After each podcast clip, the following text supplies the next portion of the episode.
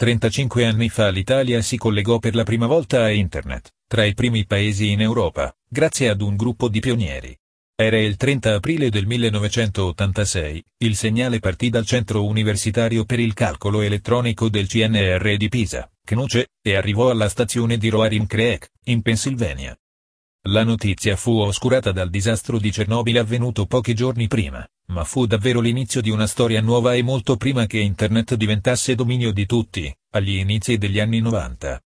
Protagonisti di quell'evento furono Stefano Trumpi, al tempo direttore del CNUCE, Luciano Lenzini, appassionato scienziato e architetto del progetto, ma anche Antonio Blasco Bonito e Marco Sommani, cuore tecnico di quell'avventura.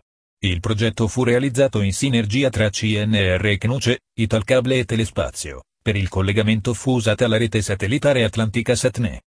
Dietro quel risultato c'era un lungo lavoro di preparazione iniziato negli anni 70 in concomitanza con lo sviluppo di ARPANET, la rete della difesa militare americana, la stretta collaborazione dei ricercatori italiani con alcuni padri di Internet come Robert Kahn e Vinton Cerfi e la lungimiranza degli stessi ricercatori italiani, avevano intuito che grandi macchine di calcolo avrebbero avuto un'influenza straordinaria nella trasmissione di informazioni e contenuti.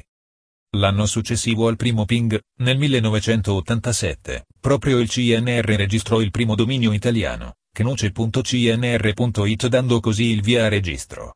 IT, l'anagrafe dei nomi internet italiani, tuttora gestita dall'Istituto di Informatica e Telematica del CNR di Pisa. Oggi conta oltre 3 milioni e 400 mila domini. Il IT nel 2020, anno della pandemia, ha visto un boom di registrazioni del 13,2% in più rispetto al 2019.